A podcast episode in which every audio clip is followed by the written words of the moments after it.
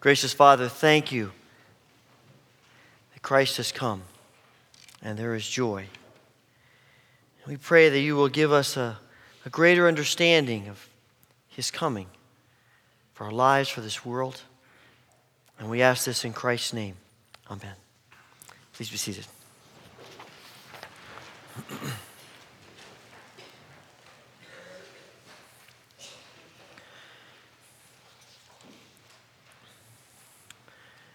How much do you thought do you give to evil?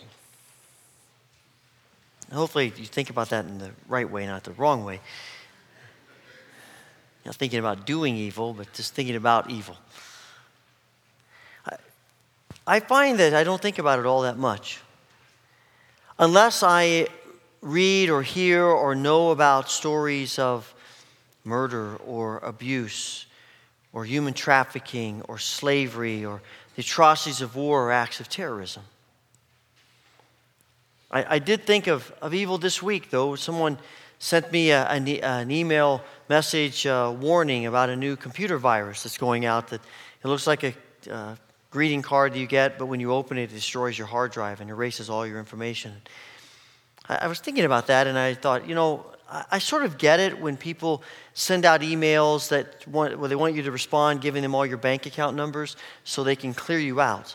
And, you know, I, I understand that they're getting something back for that, but when people just create a computer virus that does nothing but destroy computer information that people have on their computers, they get nothing back, I find that hard to grasp why you would want to do that unless evil is somewhere in that.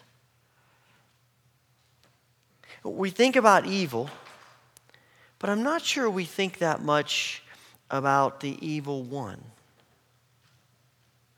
Most people, I mean, even Christians, don't see evil as the evil one as, as, as even that real. Or at least not as real as he is, and certainly not as much of a problem as he is. And yet the scriptures tell us that the evil one is behind all of the evil that we lament in this world. The scriptures use many names for the evil one Satan, which means the accuser, the devil, the tempter, the destroyer, the prince of this world, the deceiver. He's a liar, been a murderer from the beginning. He's described as a lion roaming to and fro, seeking people to devour. The evil one is Antichrist. He hates anything God loves. He interjects death into creation. His goal, his desire is to destroy all that God has created. When I think of that, my mind goes to the image of Mordor in the movie uh, Lord of the Rings. You know, this barren, desolate land. And I think, I, I think that's the evil one's intent for our world, for our lives. To create in us this barren, desolate nothingness. He hates us. And the evil one's desire is to supplant God's truth in our minds, to undermine our confidence in God, to erode our belief and trust that God is good, to cause us to believe that sin has no consequences. He wants us to focus our attention on the temporal and the immediate rather than on the eternal. And ultimately, he wants to separate us from God. I don't think there's any doubt of the activity and the work of the evil one in this world and the power that he has over people and this world. And John understands that. In fact, he says in chapter 5, verse 19 of his first letter, we know that the whole world is under the control of the evil one. And I suspect we know that far too well because you struggle with sin and I struggle with sin. And, and your struggle might not be mine and mine might not be yours, but the struggle is real nonetheless. And the most natural response to our struggles and what we see in this world and, and the work of the evil one is to wonder isn't there anything we can do about it? It's the exact problem facing the people to whom John addresses his first letter. They're struggling with sin. They're struggling with trying to figure out all the evil in the world. Uh, they're, they're trying to do the right things, and, and sin is continually pressing in upon them. And I think they're probably struggling with two responses as we might denial, well, let's just, sin isn't that important, or despair, there's absolutely nothing we can do about it anyway. And I suspect that they struggle like that because I suspect we struggle like that. What can we do? We try, we try, we try, and we fail continually. Chapter 3, beginning at verse 7, is John's answer to our struggle. And he writes this Dear children, do not let anyone lead you astray. He who does what is right is righteous, just as he is righteous. The one who does what is sinful is of the devil, because the devil's been sinning from the beginning. The reason the Son of God appeared was to destroy the works of the devil. No one who's born of God will continue to sin because God's seed remains in them. They cannot go on sinning because they've been born of God. And this is how we know who the children of God are and who the children of the devil are. Anyone who does not do what is right is not a child of God, nor is anyone who does not love their brother or sister. Now, it seems to me the most obvious solution to this whole problem would be for God to simply eliminate evil and the evil one. Just get rid of it. Then we don't have to worry about it anymore. And we wonder why God allows Satan to be able to, to do as much as he does. Why does God permit this? Why not just get rid of him? Is it because Satan is so powerful God can't do anything about him? If that's true, then we might as well just go home because we're just wasting our time. If Satan and God are equals, we're in big trouble. And there are many people who believe that. They're just opposite sides of good and evil. That Satan and, and God are, are, have the equal amount of power. It's just that Satan's evil and God's good. Nothing could be further from the truth. Yes, there is evil and there is good, but God is almighty, and Satan is not even close to that. So, why does God allow his evil ways to continue? I think the simple answer is free will. Our free will is more important to God than making us robots who don't have a choice anymore. I mean, you think about it. If a person doesn't have a choice to obey, are they really being obedient? And God wants relationship with us. And not because we have to, but because we want to. I mean, do you, do you really feel like it's a genuine relationship when you are forced to be friends with someone that you don't really want to be? Our typical response to that is rebellion, not love. And love is too important to God to ignore. So, the solution for our sin is not to eliminate the opportunity to sin. The solution to our sin is something far more unique and fascinating and loving. God's solution to our sin, to the presence and the work of evil, is Jesus. John tells us here in verse 8 of chapter 3 that the Son of God appears to destroy the work of the devil. This is why he comes. To destroy means to loose, to untie, to set free, to release, annul, abolish. It doesn't mean to annihilate, it means to render inoperative, to rob of power. It's like taking the weapon out of the person's hands. And John is saying that Jesus can undo what the devil has done. So Satan enslaves, Jesus sets free. Satan destroys, Jesus rebuilds. Satan divides, Jesus unites. And John tells us that it's possible to live free from sin because Christ's coming isn't just about setting us free, it's about doing something about the one who keeps chasing us and chaining us to that sin. John doesn't say that the devil is destroyed. I wish he had said that. He says the works of the devil are destroyed. Temptation will continue to be real, but the irresistibility has been removed. And so the writer of Hebrews says, Since the children have flesh and blood, he too shared in their humanity, so that by his death he might destroy him who holds the power of death, that is, the devil, and free those who all their lives were held in slavery by their fear of death. It's an amazing promise. But what's even more amazing to me is the means God chooses to carry out this plan of destroying the works of the devil. If I were in the shoes of the Almighty uh, and I wanted to destroy the work of the enemy, I would send the most powerful force I could possibly muster. I would gather angels and weapons and armies and everything of power and might to put him in his place once and for all. But that isn't God's way. I, I picture in my mind this eternal battlefield and Satan dressed in army, armor, ready to fight. And in walks the Almighty and I don't see a warrior. I don't see armor or weapons. I don't see angels. All I see is a baby. And like Goliath of old, Satan's laugh, got to be laughing, saying, Yahweh, come on, you can do better than that, can't you? A baby? Really? Are you serious? Come on. And you have to admit, it is an awfully strange way to win a battle. But you know, we've heard the story so often, we know how the ending comes out. We take it for granted. But think about it for a moment. God is taking an enormous risk in putting this battle into the hands of a baby. Look at those two pictures. Which one of those two people do you think has power? Is there anything more fragile than a baby in the process of childbirth?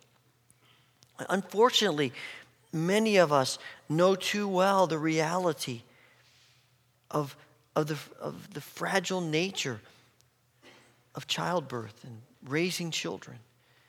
You know, things like miscarriages and infant mortality and disease and illness and accidents, all of these things that happen to innocent, vulnerable, susceptible children. And yet, in order to win the battle for the ages, in order to destroy the work of the devil, to set us free from the clutches of the enemy, and to end his threat against us forever, God doesn't gather an army. God doesn't mount up his angels. He does the most unlikely thing in the world becomes a baby, a helpless little infant. And the Son of God who creates everything into existence, is now able to exist only with the help of one of his creatures.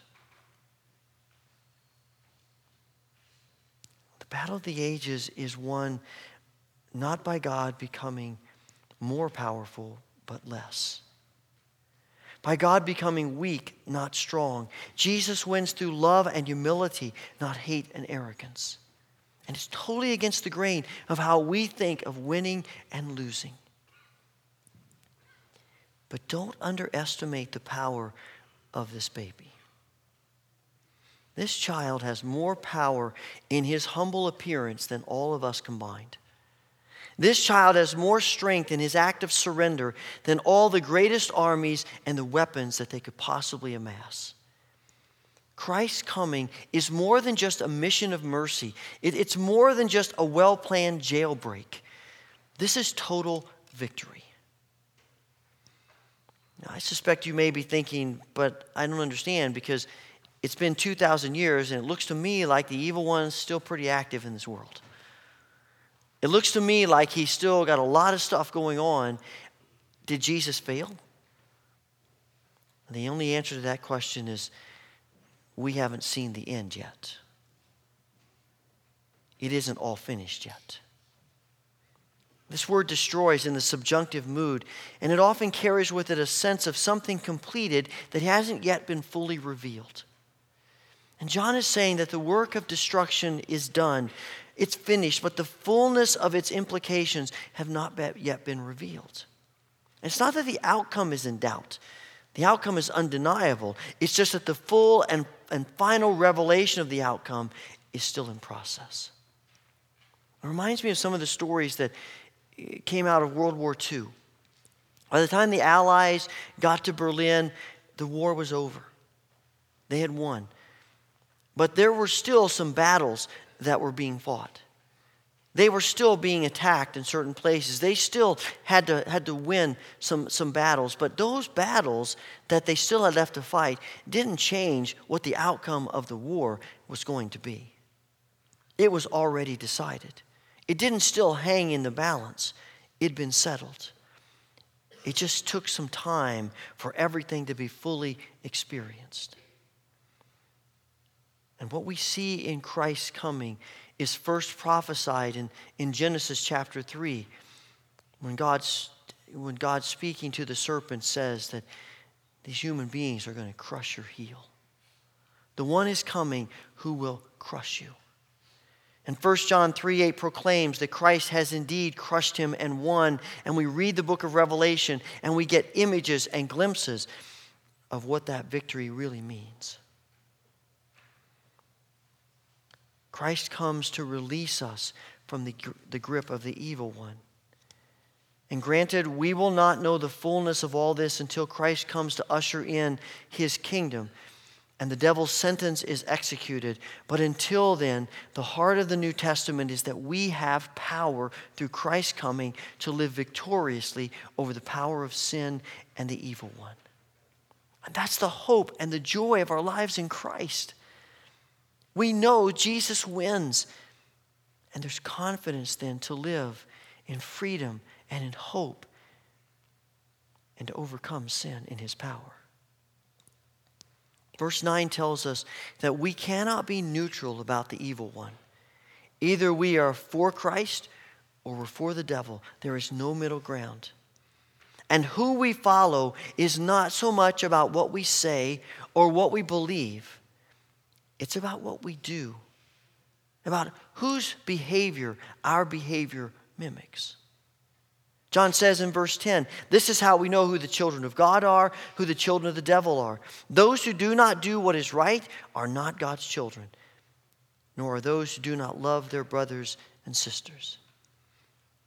And John is telling us that the most clear sign, the clearest sign of, of, of the fact that we're following Christ, that we're living in the power of Christ, is that we love our brothers and sisters. Now, you might be tempted to ask, that's it? That's it? That, that's how you know? And I would say to you, have you ever tried that? Loving your brothers and sisters? It's sort of like a, a football player trying to catch a pass over the middle of the field with two 250 pound linemen bearing down on him. It's not as easy as it looks. Or painting a landscape. It's not as easy as it looks. Or making a dress out of strips of fabric. It's not as easy as it looks. Or cooking a Thanksgiving dinner for eight people. It's not as easy as it looks. Or preaching a decent sermon every Sunday when you only work one day a week. It's not as easy as it looks.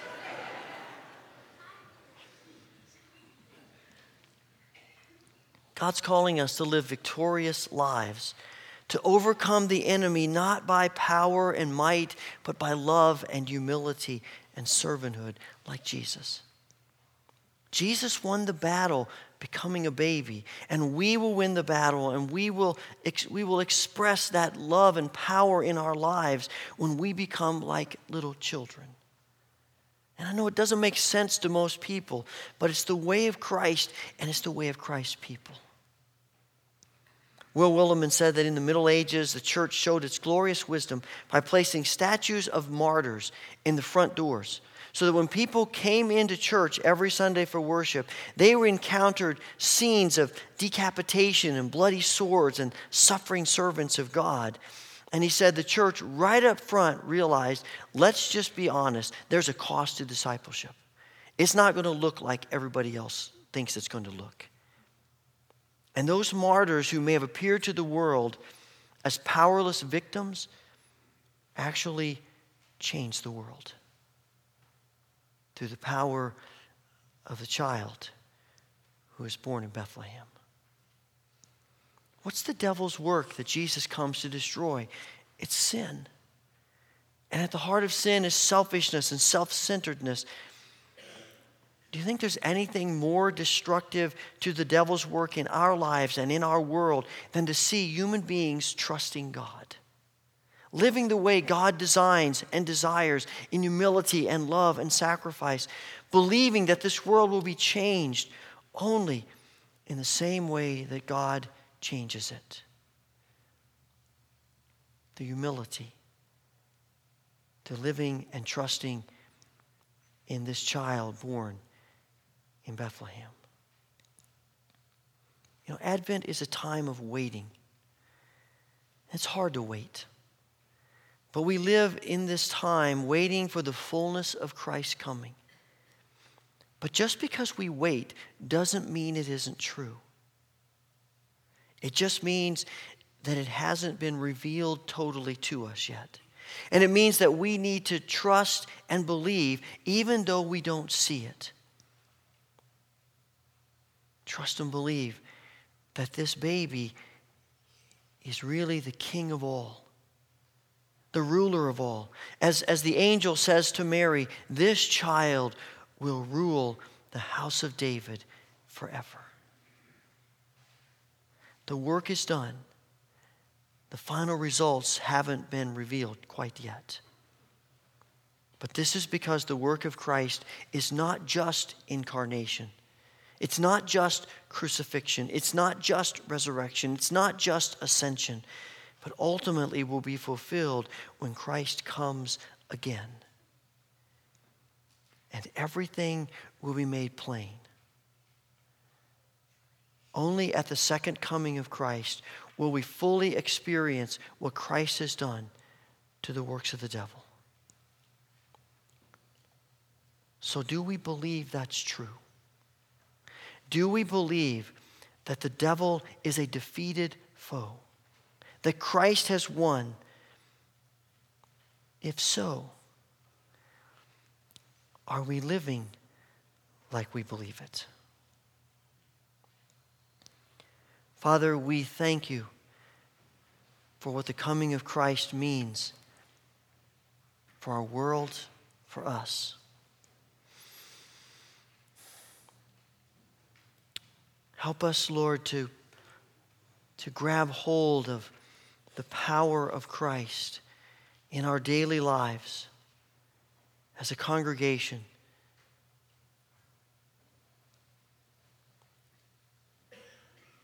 Make us like Christ. Amen. The song that we're going to sing is a vivid declaration of what Christ has done and how he has done it.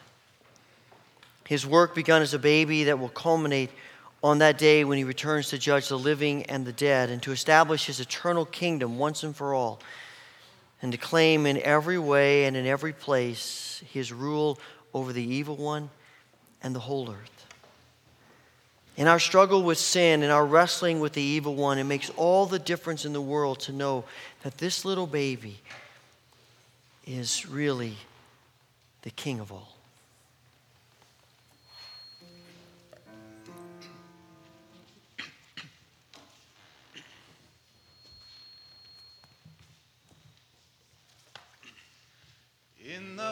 First light of the new day, no one knew he had arrived.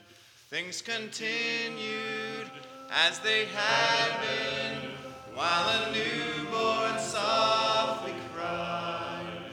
But the heavens,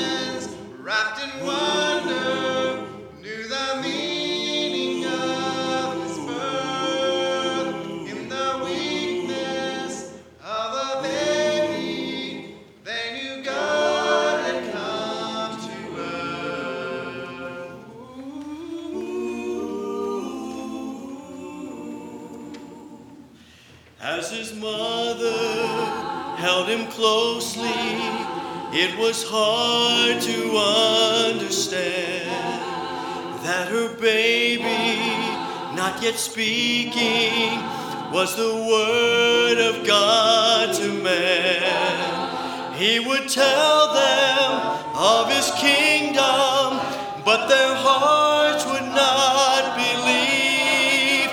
They would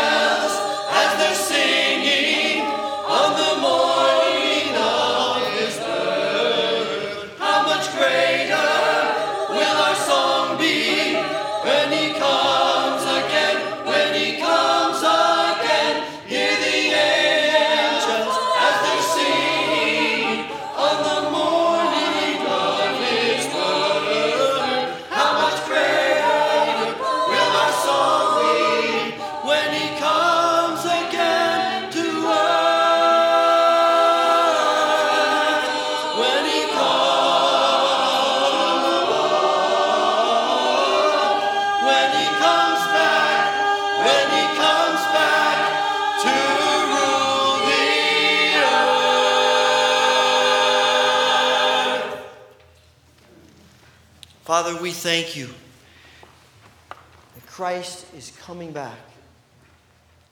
That in his coming is power for living through your grace. We pray, Father, that through your Spirit, you would help us to live in the truth and the power and the grace of Christ. Amen. Please stand for the benediction.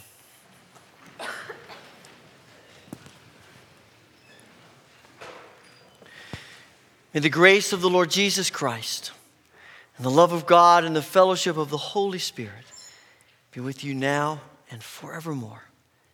Amen.